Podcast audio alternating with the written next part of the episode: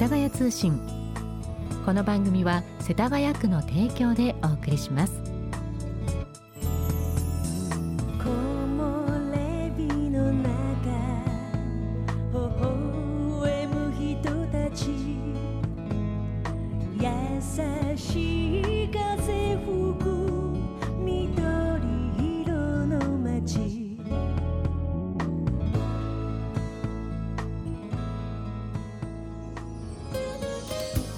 時刻は11時30分を回りました。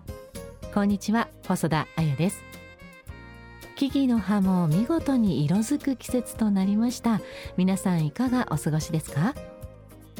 さて今週の世田谷通信は区長の談話室をお送りします。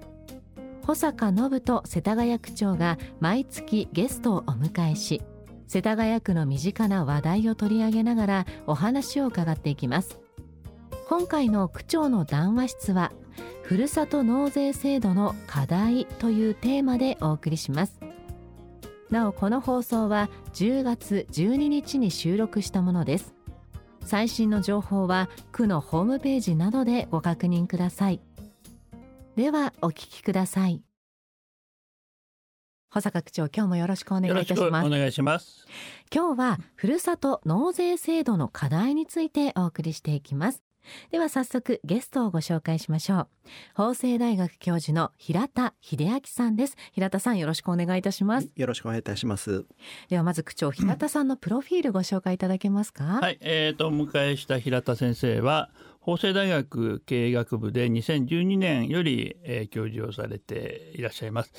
同時に東京財団政策研究所で首席研究員として日本経済のあるいは金融の分析研究をされています。え特にあのふるさと納税に関してですね新聞やテレビなどでも制度の問題点や課題について積極的にご発言をされているのでぜひ伺いたいと思ってえー、来ていただきました。今日はよろしくお願いします。よろしくお願いいたします。よろしくお願いいたします。改めてではあるんですが今日のテーマがふるさと納税の課題ということでふるさと納税はご存知の方も多いかと思うんですが区長もう一度制度の仕組みをおさらいいただいてもよろしいでしょうか？はいえーと、とふるさと納税はですね年々規模が拡大をしていまして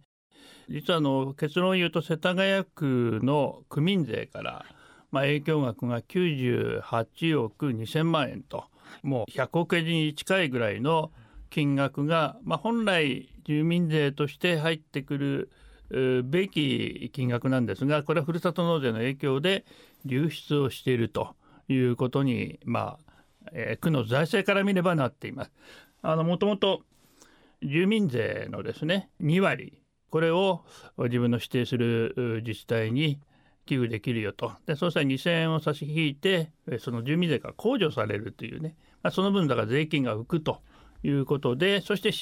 返礼品がですねあのかなりあの返礼品合戦がスパークしましたのでお得なお肉とか高級ワインとかそういったものもどんどん送られてくると。そうすると税金が安くなって品物も来るんで悪いこと何もないと、うん、いいことばっかりじゃないかっていうふうに思うんですがしかし自治体の税っていうのはそのまあ地域の会費なんていうふうに言われているんですがやっぱ地域でゴミを集めたり学校を作ったりさまざまな行政サービスするために必要な経費なんですね。まあ、これに影響が大変大きくなっているっていう現状です。はい、そんなジレンマ影響が大きいというところで平田さんふるさと納税についてどのように考えていらっしゃいますか？はいその名前の通りですねふるさと、まあ、地方というところを創生するために都市部からこのふるさと納税の原資をですねこの住民税の一部を地方に寄付してもらうことによって、えー、地方に流していくというのが本来の考え方です。で地方創生にですねこの都市部も貢献するという考え方はなかなかいい考え方だと思うのですが実態がですねちょっと極端な形でそれも非常に歪んだ形で結実してしまっているというのが非常に良くないところかなというふうに思っています。で例えば世田谷区の場合ですとこの5年ほどでその流出額がほぼ倍になってほぼ100億円ということです。で結局この分の行政サービスが世田谷区で行えなくなる。その分のどうしても区の行政サービスの質が、えー、今はとりあえず他のお金をなんとか工面したりということがあっても長い目でで将来を見た時にですね使えるお金が減るわけですので皆さんの生活に、えー、ジャブのようにですね効いてくるというところが大きな問題かなというふうに思っています。うんね、本当区長あのやっぱり返礼品の、ね、豪華さにちょっと、あの皆さんね魅了されている方も多いかと思うんですが実際に区民としてこう生活にあの影響も多くあるんですもんね。そうですね。あの白田先生言われたようにですね例えば世田谷区でも北海道胆振東部地震があった時にふるさと納税の仕組みを利用して、うん、地震の災害の時には大変ですよね寄付を、はい、あの受けるのもあの事務料がありますから、まあ、これを代理する制度がありましてそれであの寄付を呼びかけたりしたこともありますし、まあ、地方の産業がね活性化していくっていうことはあの都市の住民としては喜ばしいことでもあるんですが、まあ、これは適切なバランスっていうことだと思うんですね。でそういう意味ではあの23区区長で作る区長会ではですね、うん、やっぱりこれだけの例えば100億なんていう影響は学校を作るとすれば、まあ、2校から3校新築の学校ができてしまう、うん、まあ、これだけの規模になるんですね。えー、ですから少なくともふるさと納税は青天井だというところに結構問題があると思います。つまりたくさん納税する人はまあ、いくらでもというか例えばもう極端に言えば1000万円でもふるさと納税ができるんですが、まあ、地方を応援するって趣旨から言えば、まあ、平田先生にもご意見を伺いたいんですが例えば1人1年で30万円とか50万円とか、うん、そのぐらいが上限ですよというふうにやってもこれはおかしくないんじゃないかと、まあ、逆にそういう規制がされればですねまあお肉もいろんな特産物もある程度は来るわけでドカンとは来ませんけどあのその分との影響はあの、かなり穏やかになるとは思うんですがいかがでしょうか？確かにはい、このふるさと納税の返礼品をもらえる額というのは実は高所得の方ほど多くなるという特徴があります。ですので今の区長のお話というのはまあ、すごくお金持ちの方というのにも相当長く今の仕組みだともらえるのでそれをちょっとある程度抑えようというご意見だと思います本来の趣旨からすればですねこの返礼品はあくまでおまけですのでそのおまけのところを少し抑えるというのは非常に理にかなった考え方だと私は思います。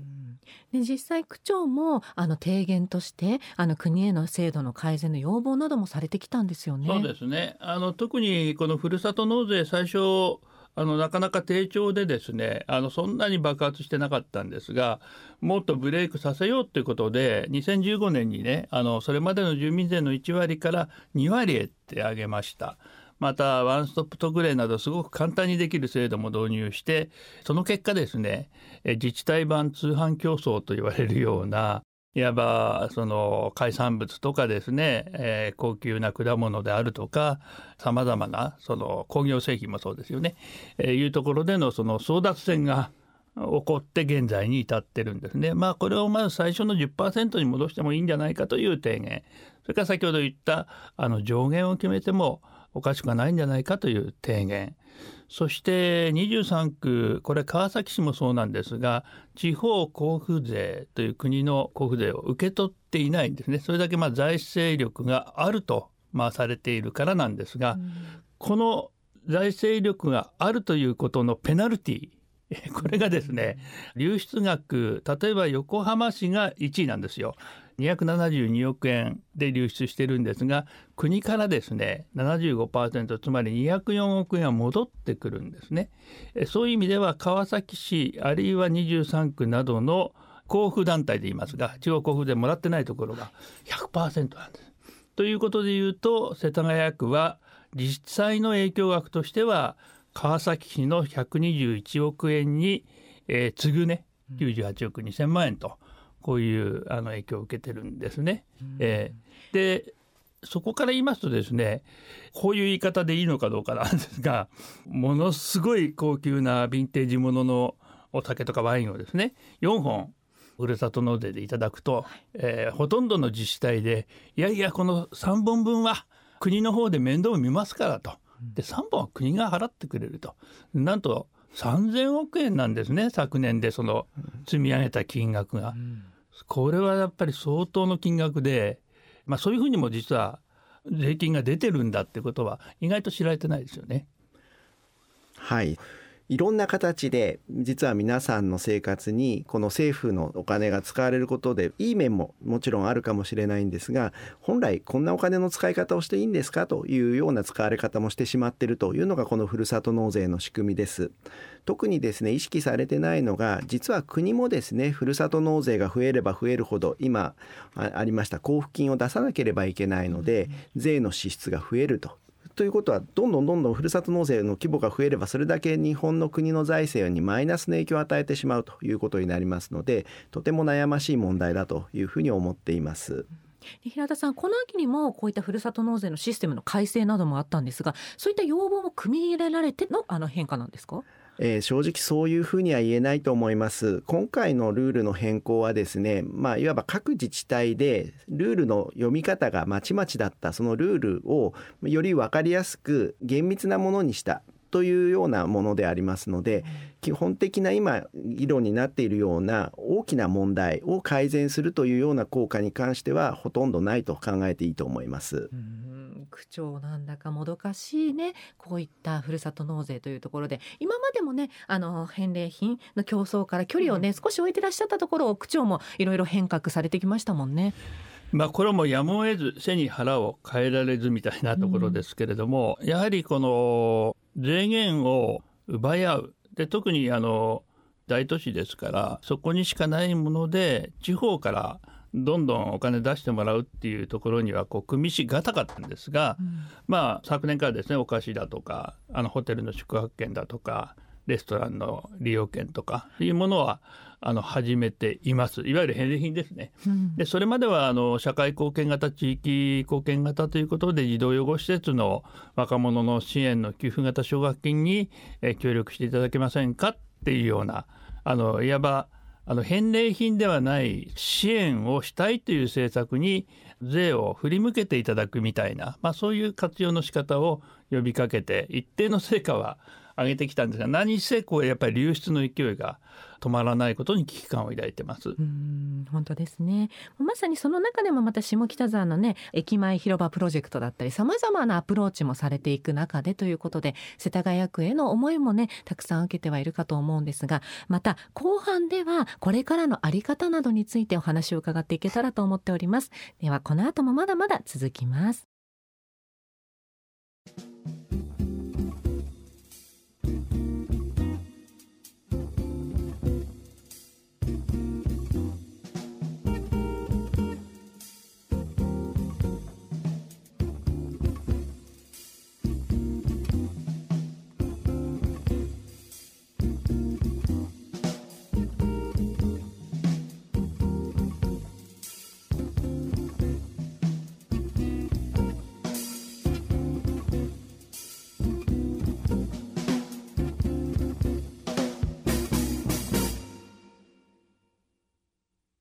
今日はふるさと納税制度の課題というテーマでお送りしています。ゲストには法政大学教授の平田秀明さんをお迎えしております。区長前半にてふるさと納税制度の矛盾点や問題点などもね分かってきましたが本来のあり方としてはいかがですか？そうですね。あの確かに都市に人口が集中しまたその経済やさまざまな情報も集中していて地方が過疎化の波に現れていたりっていう問題点があってその地方を活性化しようっていうその趣旨については正当なものがあると思うんですが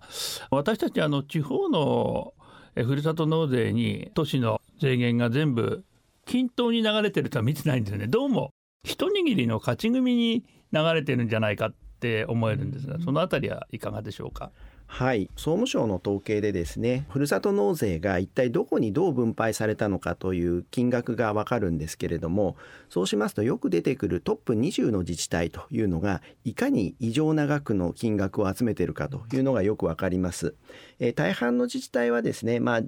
10億以内平均ですと5億ほどですかね。で多くてもまあ20億というのが1700ある自治体のうちの1600以上ということです、うん、ただトップの20というのは桁が違う。100億とか200億というのに近い金額というのをもらっていてここがものすごく目立つという状況です。でこういった極端なですねあの歪んだ形で分配される仕組みというのは本来の制度が期待しているものでは間違いなくないというふうに考えられます。うん本当の実態のところを聞くと聞く分本当に問題点も多いんではないかなと思いますよね。交流のある全国の地方の自治体って結構多くてですねあのその、えー、村長さんとか、えー、市長さんに会った話聞くとうちはマイナスですとか結構あるんですね。ですから補填を受けて例えば1億流出したら7500万円国からもらってるっていうところもあるので先ほどちょっと話題にした3,000億円もねまあ、ふるさと納税の補填額に、まあ、使ってるわけなんで、まあ、その返礼品の埋め合わせに使うぐらいなら地方をもっとその財源で公平に支援した方がいいんじゃないかとも思いますね。はいまさにおっしゃる通りだと思いますね。このふるさと納税という仕組みは例えば10万円寄付をした場合に実際に寄付した自治体に入るお金は半分の5万円ほどになります。うん、それは返礼品であるとか送料といったもろもろの経費を引くと半分になっちゃうってことなんですね。でそういうふうに半分になってしまうということであれば本来の地方創生という観点では例えば世田谷からその半分を要は税金を割り当ててあげると。例えばそういうことを仮にできるとすれば残りの半分は世田谷に残るわけですね、うんうんうん、何を言いたいかというとふるさと納税で半分経費とかで消えてってしまうぐらいであれば税金の仕組みを使ってですね都市部から地方に分配するという方がよっぽど合理的でこのふるさと納税の仕組みというのは歪みももたらしますしあまり賢いやり方ではないんじゃないでしょうかということかと思います。で一方でねあの消費税の両立を上げるということもございましたよね。はい、でこれからもあの少子化対策とか高齢化社会見ると消費税あるいは所得税さまざまな現在減税の話もありますけれども、うん、恒久的な減税なかなか難しくてやはり税を幅広くお願いしていくってこと国も言わざるを得ないような局面にいるんですがこのふるさと納税で結構税に関するモラルハザードというかですねもう1円たりとも無駄にしてはいけないはずの税金がなぜか仲介サイトにかなりまあ推定1000億円と言われますがそういうふうに流れていたりですね。あるいはその何か返礼品がないんだろうかっていう感覚がだいぶ根付いてしまうというこの辺りはいかがでしょうか？はい、これふるさと納税という名前ですが実際は寄付ですので、うん、本来もともとのふるさと納税も返礼品はなかったんですね。ただなかなか寄付が低調だったので、うん、まあおまけをつけましょうと。でそれがだんだん過激化していきました。まあ現在では支払ったふるさと納税の額の3割というのが一つの目処になってるんですけれども、えー、ここの3割のところというのはまあ置いときましてこのじゃあふるさと納税を盛り上げた一つの、えー、大きな役割を担ったのがポータルサイトと呼ばれる、まあ、通販のサイトのようなものを提供している業者さんです。で分かりやすさを提供したとか便利になったっていう意味では非常に良かったんですけれども一方でここが経費をたくさん取ってたりとかですねふるさと納税に関わる部分ではその一体本来どのぐらいの経費がかかるべきなのかっていったところもこういったポータルサイトもよくわからないといったところでもう少し経費がカットしてもらえるんじゃないかといったようなところも一つ論点です。それからこの返礼品自体を提供している業者さんと自治体さんとの間でちょっと問題のある取引で、えー、例えば賄賂のようなものが出てしまうというような事例が地方で出てしまったりとかこの仕組みの中でいろいろな問題まあうまいところをついて、えー、ちょっと悪稼ぎをするような人が出てきてしまうというようなところも大きな問題だなというふうに思っています。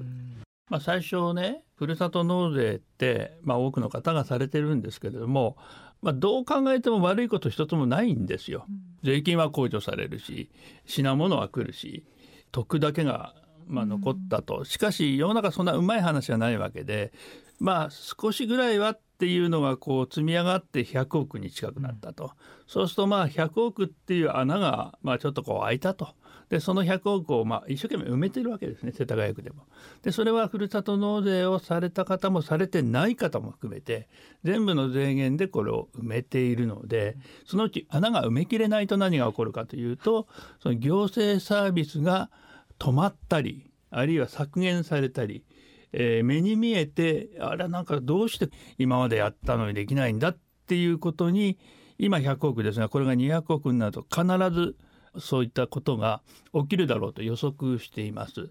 ただまあそれはですねまだ世田谷区の場合来ていないのでなんとかやりくりをしているのでただやっぱり知っておいていただきたいなと、税っていうのはやはり地域の会費特に住民税はですね地域で暮らすための会費だっていうことであのぜひふるさと納税されてる方に半分はですねあの実は世田谷区民にはね返礼品は出せない仕組みなんですね。はいでこれはなんだひどいじゃないかって言うんだけどそういう仕組みなんですね。なので区で推進している福祉とか子ども支援とかそういう基金がたくさんありますのでねあの世田谷区に半分は振り向けていただくってことを考えていただければ少しは光が見えるかなと思います。ねでも平田さんそういった実際にっていうところでのこういった矛盾だったりこれから都市部また世田谷区の改善点だったりっていうところはどんなところありますか？はい、やはりですねこの流出していくつまり皆さんがふるさと納税をする額はコントロールは自治体ではできないんですね、うん、そうしますと少しでもお金が入ってくるようにという努力をせざるを得ないという状況かと思いますで実はお金の出し手はやはり都市部ですのでその都市部同士でですねそのふるさと納税をし合うと。これは本来のふるさと納税の仕組みからのふるさと納税という名前とは随分違うものになりますがもう背に腹は変えられない状況ですのでこの都市部同士での連携によってお互いにそのふるさと納税をすることで少しでもその傷をですね浅くしていくということも考えざるを得ないというところまで来てるかなというふうに考えています。区長ね区長会でも連携を取ってらっしゃって牽引されていますがさらにタッグを組む必要が出てきますね。そうですねあのやはり東京23区人口だけで900万人近くいますので、まあ、その中でやはり相当その、えー、このふるさと納税の影響を、まあ、ちょっと区の規模とか財政力によってあの割合は違うんですがやっぱり共通に受けていますのでそれをそのまず制度を変えてもらうっていう声を出し続けてまあ今回国も少し変えたのはちょっとバックにはその制度を変えてくれっていうことを言ってきたことの結果もあると思うんですね。まあ、抜本的には変わっていないんですが、まあ、今平田先生おっしゃったような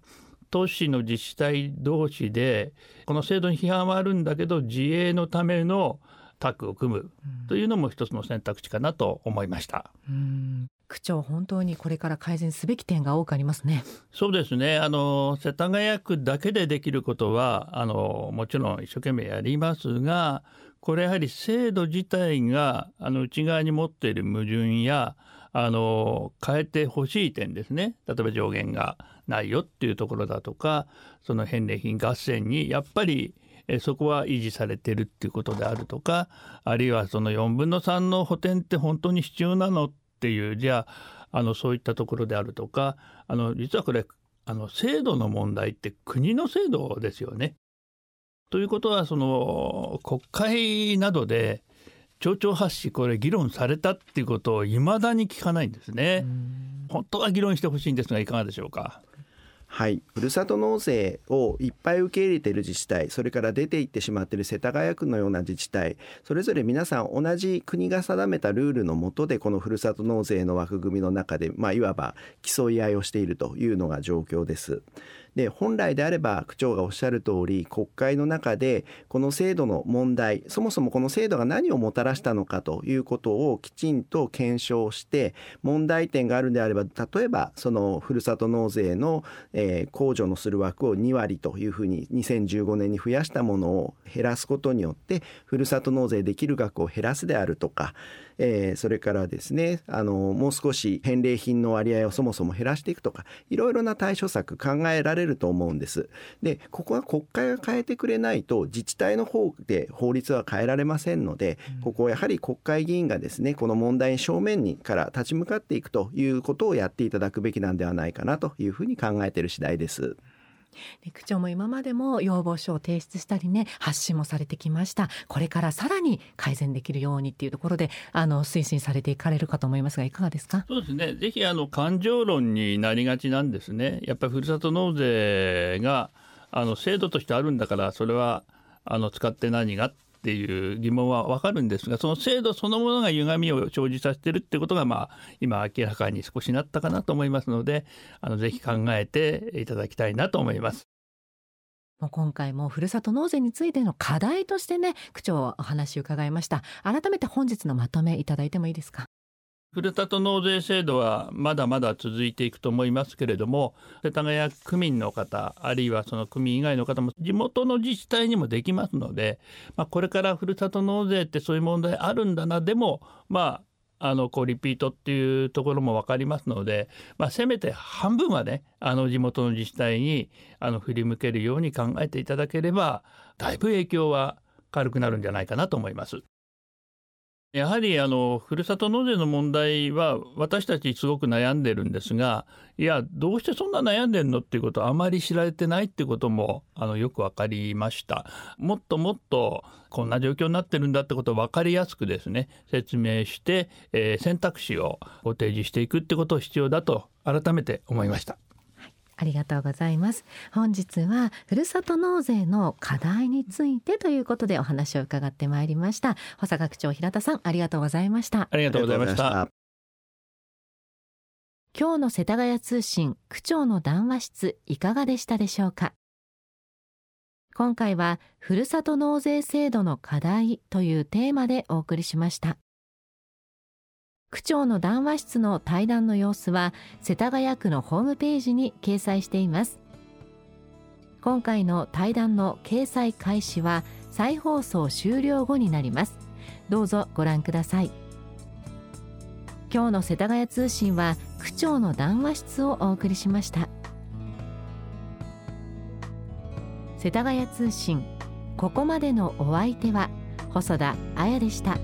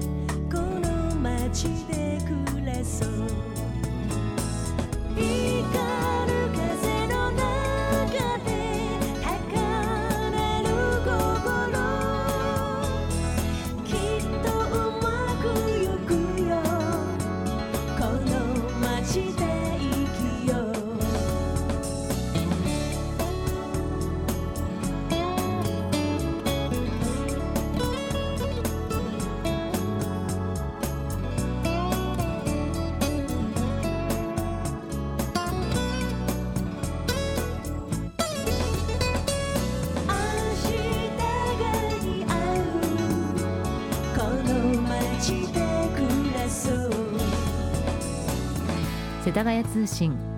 この番組は世田谷区の提供でお送りしました。